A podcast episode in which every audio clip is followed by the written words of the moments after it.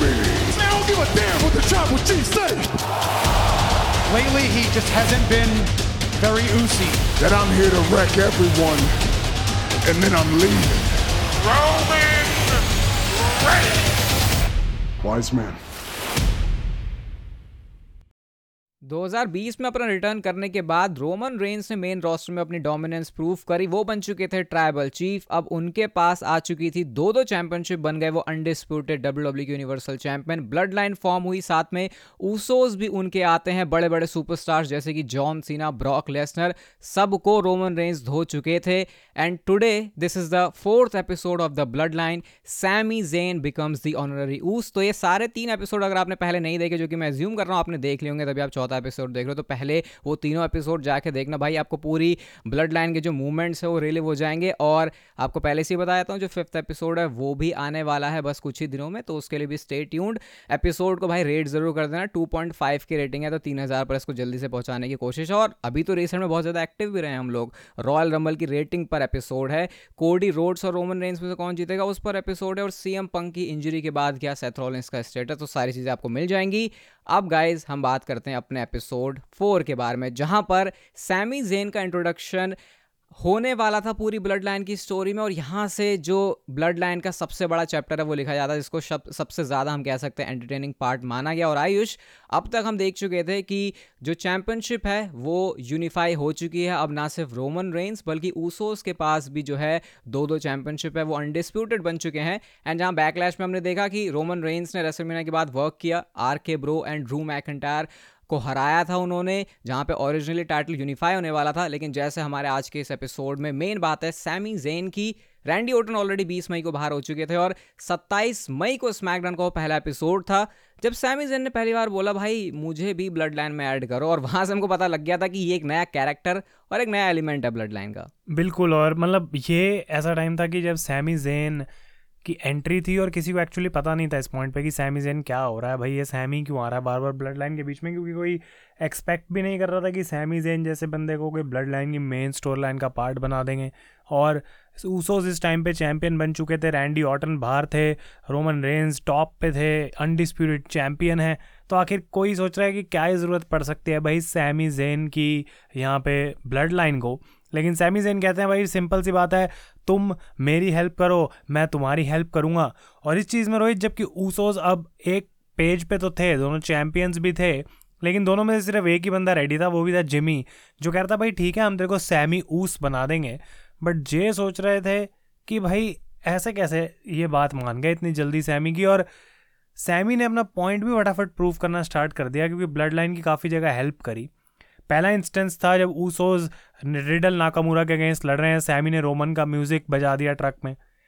तो क्या चल रहा था उस समय सीन कि भाई सैमी मदद कर रहा है और खुश हो रहे हैं भाई जिमी और रोमन एक पॉइंट पे ऐसा लग रहा था कि सारे के सारे फैंस जो है, क्योंकि सब सैमी जेन को पसंद कर रहे थे। एक तो उनका वो वाला जो गिमिक था जहाँ पे कंस्पिरेसी थियरी वो सब बोलते थे, उन सबसे वो आगे आ चुके थे। अपनी स्ट्रैटेजी बनाने वाले जो गिमिक इसमें अपने आपको मास्टर कहा करते थे, उससे भी वो आगे आ चुके थे। और यहाँ पे क्योंकि सब लोग सैमी जेन को पसंद कर रहे थे उनकी इन हरकतों के लिए, क्योंकि जब सीरियस मामलों में कोई ऐसा बंदा आता है जो कि अनसीरियस रहता है तो वो चीज़ मज़ा ऐड कर दिया और वही काम सैमी जेन कर रहे थे। तो लोगों को जे उसो मुझे ज़्यादा पसंद नहीं आ रहा था उस टाइम पे, क्योंकि जे उसो नहीं जा रहे थे कि भाई ये जो बंदा है वो हमारे टीम में शामिल हो, जबकि जे उसो के पास रिएक्ट करने के अलावा और कोई ऑप्शन नहीं था। हम देख रहे थे जैसा आयुष ने बताया अभी कि वो ट्रक से रोमन रेंज का जो म्यूज़िक है उसको चला रहे हैं। इवन आ, हमने ये भी देखा था कि सैमी जेन को लेकर जिमी उसो तो खुश हैं लेकिन जे उसो खुश खुश नहीं है। तो ये वो मोमेंट था जब सब लोग जे उसो के अगेंस्ट और सब लोग चाह रहे थे कि सैमी जेन आ जाए ब्लड लाइन में। लेकिन जो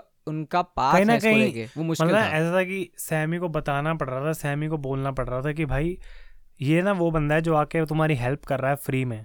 और तुम उससे हेल्प मांग भी नहीं रहे हो। और रोमन रेंज को ये चीज़ परफेक्ट थी। रोमन रेंज को तो ये चीज़ चाहिए थी कि भाई हमने तो इसको बोला भी नहीं, फिर भी हमारी आके हेल्प कर रहा है तो एक पॉजिटिव चीज़ है।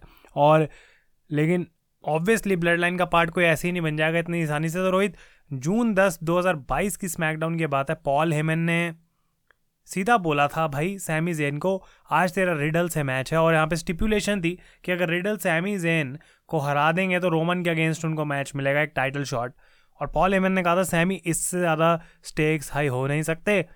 तुम्हें मैच अगर तुम जीत जाते हो तो रोमन खुश हो जाएगा बहुत ज़्यादा, लेकिन हम सब जानते हैं कि क्या हुआ यहाँ पे। रोमन रेंस को बचा सकते थे सैमी जेन क्योंकि ऐसा नहीं है रोमन रेंस को रिडल के साथ चैंपियनशिप डिफेंड करने बहुत कुछ प्रॉब्लम होती, क्योंकि इवेंचुअली बाद में जब सत्रह जून को मैच होता है तो रोमन रेंस ने रिडल को हरा दिया था। लेकिन ये मौका था सैमी जेन के पास अपने आप को प्रूव करने का, भाई देखो, मैं अगर तुम्हारे साथ हूँ तो मैं कुछ चीज़ ऐड कर रहा हूँ। अगर वो रिडल को वहाँ पे रोक देते तो शायद जो चीज़ हमने आने वाले टाइम में देखी, सैमी जेन के साथ जो रोलर कोस्टर राइड उनके साथ हुई, उससे उनको नहीं गुजरना पड़ता, लेकिन चीज़ें इतनी आसान नहीं होने वाली थी सैमी जेन के लिए। और चीज़ें सत्रह जून के एपिसोड में आयुष और ज़्यादा रोमन रेंस के लिए भी मुश्किल हो गई, क्योंकि उस वाले शो में हमने देखा कि जब रोमन रेंस ने रिडल को हरा दिया है रोमन रेंस उसके बाद बोलते हैं, अब कोई बाकी नहीं है, अब मैं किसके साथ लड़ूँ? मेरे पास तो और कोई ऑप्शन ही नहीं है, मेरे पास कोई अच्छा बंदा ही नहीं है जो कि मेरे लेवल पर हो या फिर जिससे मैं डरूँ। लेकिन उसी शो में वापस आते हैं the beast incarnate Brock Lesnar और ये रिटर्न हुआ था ब्रॉक लेसनर का रेसल मीनिया में रोमन रेंस से चैंपियनशिप हार के, जब हमने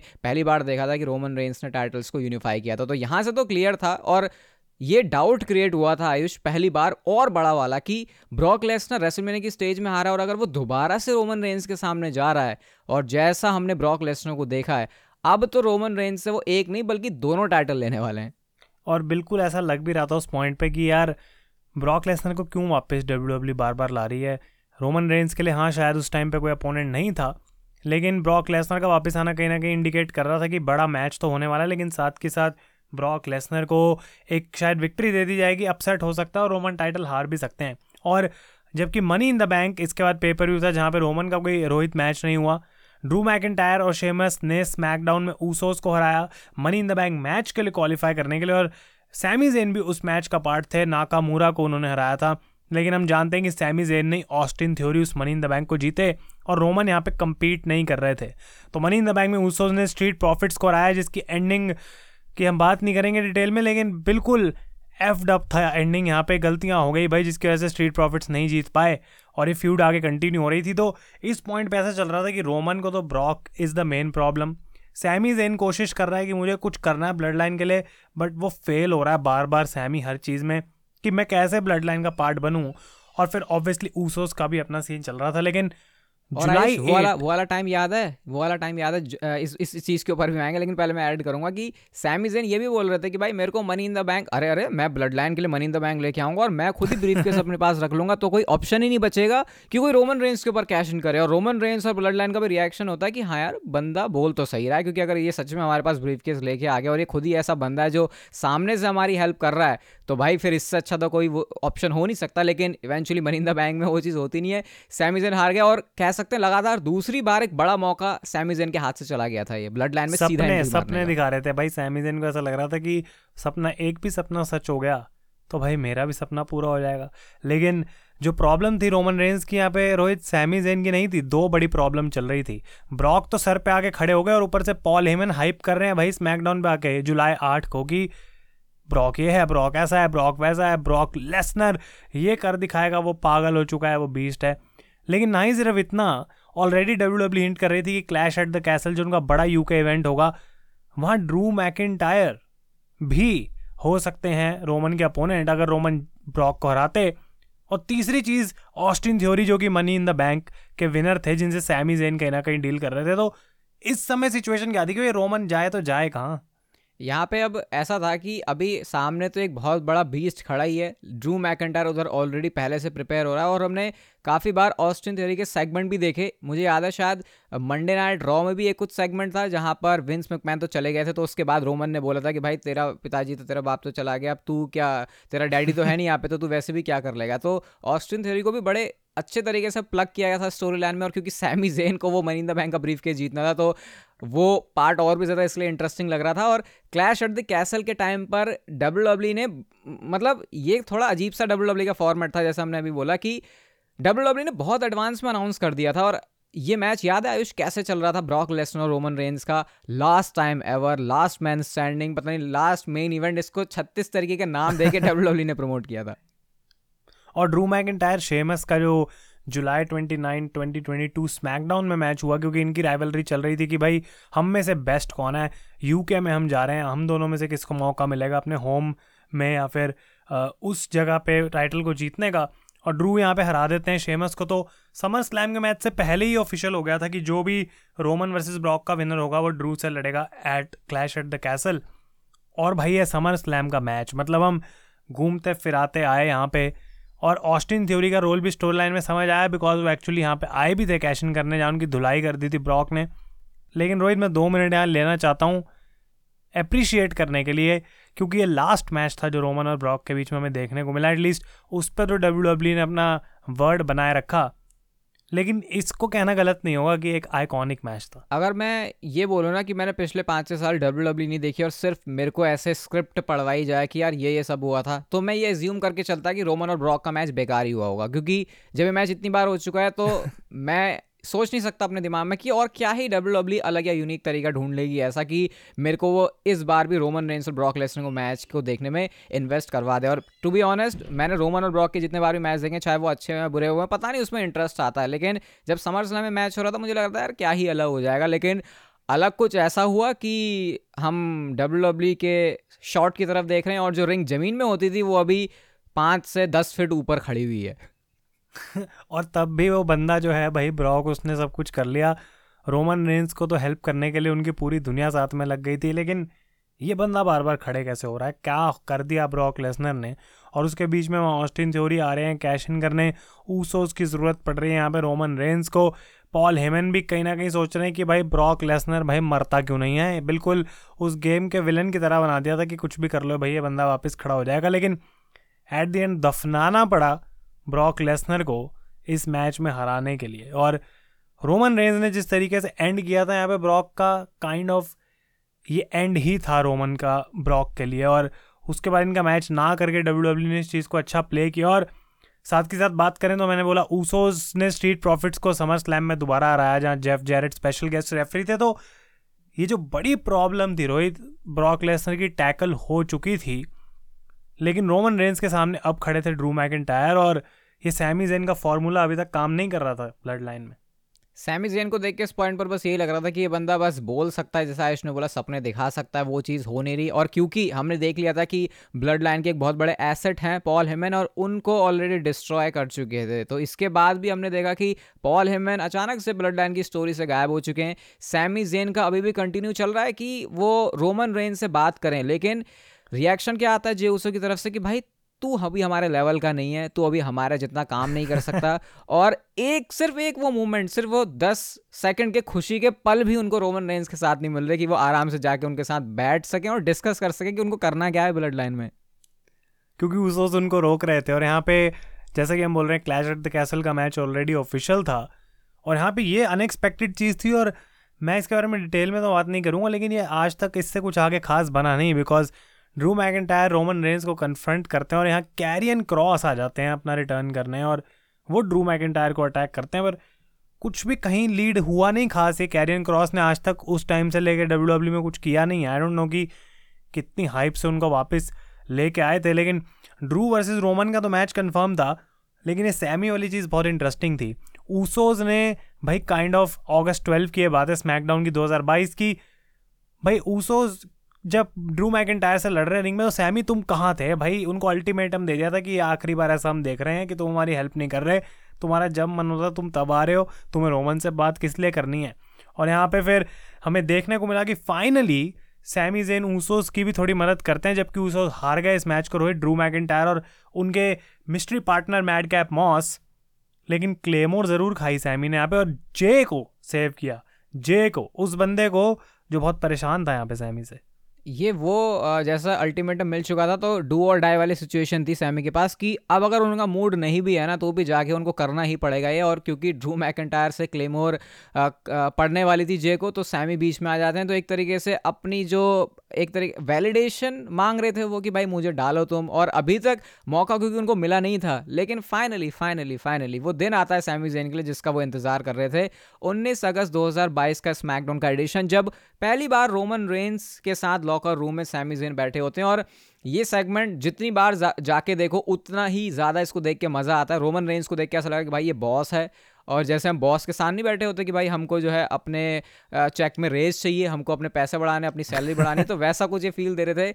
जैसे वो कहते मतलब रोमन को वो कन्विंस कर रहे थे लेकिन ऐसे कि ये ना लगे कि मैं जेउसो के बारे में बहुत बुरा बोल रहा हूँ क्योंकि है तो वो रोमन रेंज का सिर्फ़ पूरी कॉन्वर्सेशन हो ही इसलिए भाई क्योंकि जय वहाँ पे थे नहीं।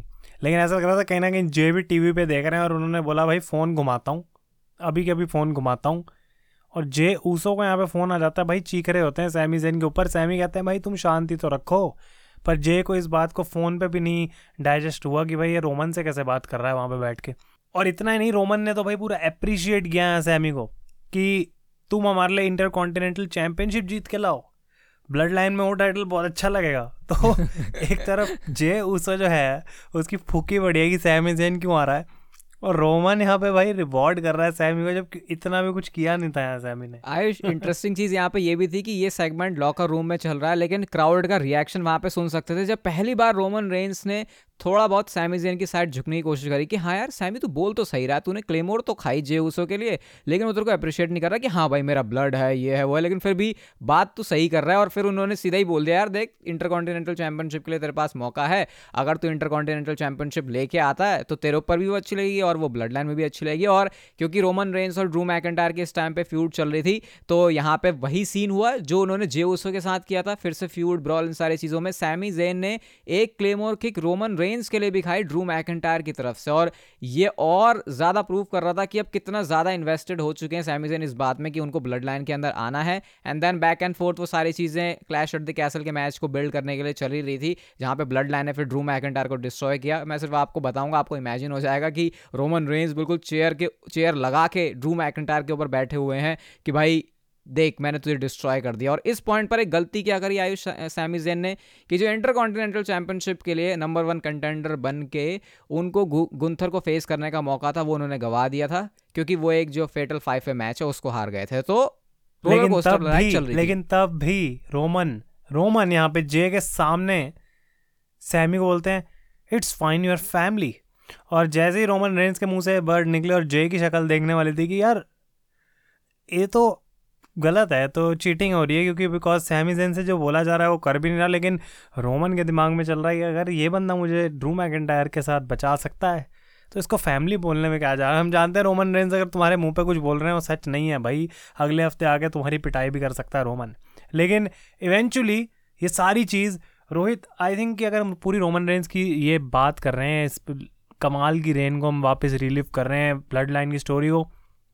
अगर हम कभी कहें कि एक ऐसा पॉइंट जब सारे फैंस को ऐसा लग रहा था कि ये है वो मौका, ये है वो बंदा फाइनली रोमन रेंस अपना टाइटल हार जाएँगे। किसी को नहीं समझ आ रहा था कि अब क्या होगा, अब क्या कर सकते हैं यहाँ पे ऐसा कि रोमन इस टाइटल को रिटेन करें। और जो डब्ल्यू e ने किया, रोहित। अभी मैं, हम ये ना एपिसोड फरवरी 2024 को रिकॉर्ड कर रहे हैं और अब तक भी ऐसा कोई मोमेंट मुझे नहीं लगा क्लैश एट द कैसल के अलावा कि सबसे ज़्यादा कोई बंदा बिलीवेबल मुझे लगा कि वो रोमन रेंज को हराएगा और ड्रू मैकेंटार बिल्कुल क्लोज आ गए थे। लेकिन ब्लड लाइन का तुरुप का इक्का हम बोल सकते हैं। नया ब्लड लाइन का मेंबर इंट्रोड्यूस हुआ जब सोलो सिकोवा ने मैच में इंटरफेरेंस करी और इस चीज़ की वजह से रोमन रेंस अपनी चैंपियनशिप को रिटेन कर जाते हैं और ड्रू मैकेंटायर को शायद उनकी डब्ल्यू डब्ल्यू करियर का सबसे बड़ा लॉस मिलता है सबसे बड़ा कह सकते हैं डिसअपॉइंटिंग सबसे बड़ी डिसअपॉइंटमेंट अपने ही क्राउड के सामने वो वो चीज़ नहीं कर पाया और मतलब उसके बाद तो ड्रू का गुस्सा जायज़ था। आई डोंट थिंक मैंने उससे लाउड थ्री टू वन को ही सुना है ड्रू मैकेंटायर की क्लेमोर से पहले। और वो कनेक्ट भी हुई। सबसे बड़ी बात क्योंकि अगर रिवर्सल लग के स्पीयर लगता है तो सब समझ जाते हैं भाई ठीक है। वो बिल्कुल सोलो सिकोवा वो अभी तो जैसे हमने सोलो सिकोवा को बहुत देख लिया वो सी, वो चीज़ करते हुए जो वो कर रहे हैं ऐसा लग रहा है उनका एक काम तो रेफरी को खींचना ही है लेकिन क्योंकि वो पहली बार था तो उसकी उसका फन और उसकी एक्साइटमेंट अलग ही लेवल की थी और हमको ये भी पता चल गया था कि ब्लड लाइन अब और भी ज़्यादा स्ट्रॉन्ग हो गई है सोलो सिकोवा के आने की वजह से। एंड देन उसके बाद जो स्मैकडाउन का पहला ही एपिसोड था नौ सितंबर को दो हज़ार बाईस को सोलो सिकोवा आते हैं और उन्होंने क्लियर कर दिया कि देखो मेरी फैमिली पर जब भी कभी प्रॉब्लम आएगी तो उसको सॉल्व करने के लिए मैं खड़ा हूँ। सैमी जेन के साथ साथ ऊसोज ने इंट्रोड्यूस किया सोलो सिकोवा को और क्योंकि ड्रू मैकेंटायर गुस्से में थे तो आज इस एपिसोड में सैमिजन ने फिर से एक कमाल का चौका छक्का मारा। जब ड्रू मैकेंटायर सोलो सिकोवा को चेयर शॉट मारने जा रहे थे सैमी ने पुश किया और उन्होंने चेयर शॉट खा लिया। रोमन रेंज भले ही घर से बैठ के देख रहे होंगे, लेकिन खुशी तो हुई होगी कि चलो मैंने इसको माफ़ किया था तो आज इसका जो कर्जा है वो भी चुका रहा है। सैमी जेन का ना मतलब ग्राफ ऐसे ऊपर नीचे ऊपर नीचे हो रहा था कि एक गलती करके उसी दिन, उसी स्मैकडाउन की एंडिंग तक कोई अच्छी चीज़ कर देता ना ताकि रोमन खुश रहे। रोमन को ऐसा लगना चाहिए और यहाँ ड्रू मैकिटायर सोलो सिकोआ का मैच डिस्कालिफिकेशन में ख़त्म हुआ, स्मैकडाउन में कैरियन क्रॉस की इंटरफेरेंस की वजह से। और उसके बाद फाइनली द वाइज मैन अपनी चोट वोट ठीक करके ब्रॉक लेसनर की पिटाई से वापस आते हैं सितंबर 16 को। और इस पॉइंट पे डब्ल्यू ने कोई ऐसी चीज़ करनी का आइडिया हमको दे दिया था जो अनएक्सपेक्टेड थे आई थिंक उस टाइम पे तो एटलीस्ट कि रोहित, लोगन पॉल के पॉडकास्ट पे गए रोमन रेंस और सिर्फ़ उतना ही काफ़ी था इस मैच के बिल्ड के लिए।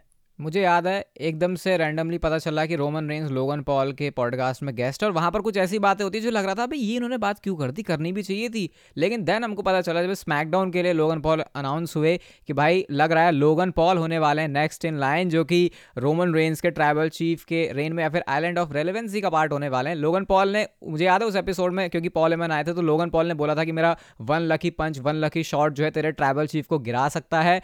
यहाँ पे अभी तक डब्ल्यू ने मैच को ऑफिशियल नहीं किया था लेकिन डायरेक्शन हमको पता चल रही थी कि अब ये कहाँ जाने वाला है। और इंटरेस्टिंगली उसी स्मैकडाउन के एडिशन में जे ऊसो और सैमीजेन के बीच और गर्मी बढ़ गई क्योंकि रिकोशे से हार गए थे सैमीजेन और वो मूवमेंट मुझे याद है रिंग साइड बिल्कुल अनाउंसर टेबल के सामने ये हो रहा है। सैमी जेन बिल्कुल जैसे दो काले सांड नहीं लड़ते आपस में बिल्कुल माथे से माथा मिला के वैसे लड़ रहे थे और बोल रहे थे भाई तू साइड हट जा मैं अपना काम निपटा लूँगा। और सैमी जेन को अब थोड़ी उनकी चौड़ भी बढ़ गई थी ना उसकी यार रोमन रेंज तो मुझे एडमिट कर रहा है जे उसो नहीं कर रहा तो इसको अब मैं कहीं ना कहीं जे ऊसो को तो अपने आप पे डाउट होने लगा था कि रोमन का भाई कौन है? मैं या सैमी?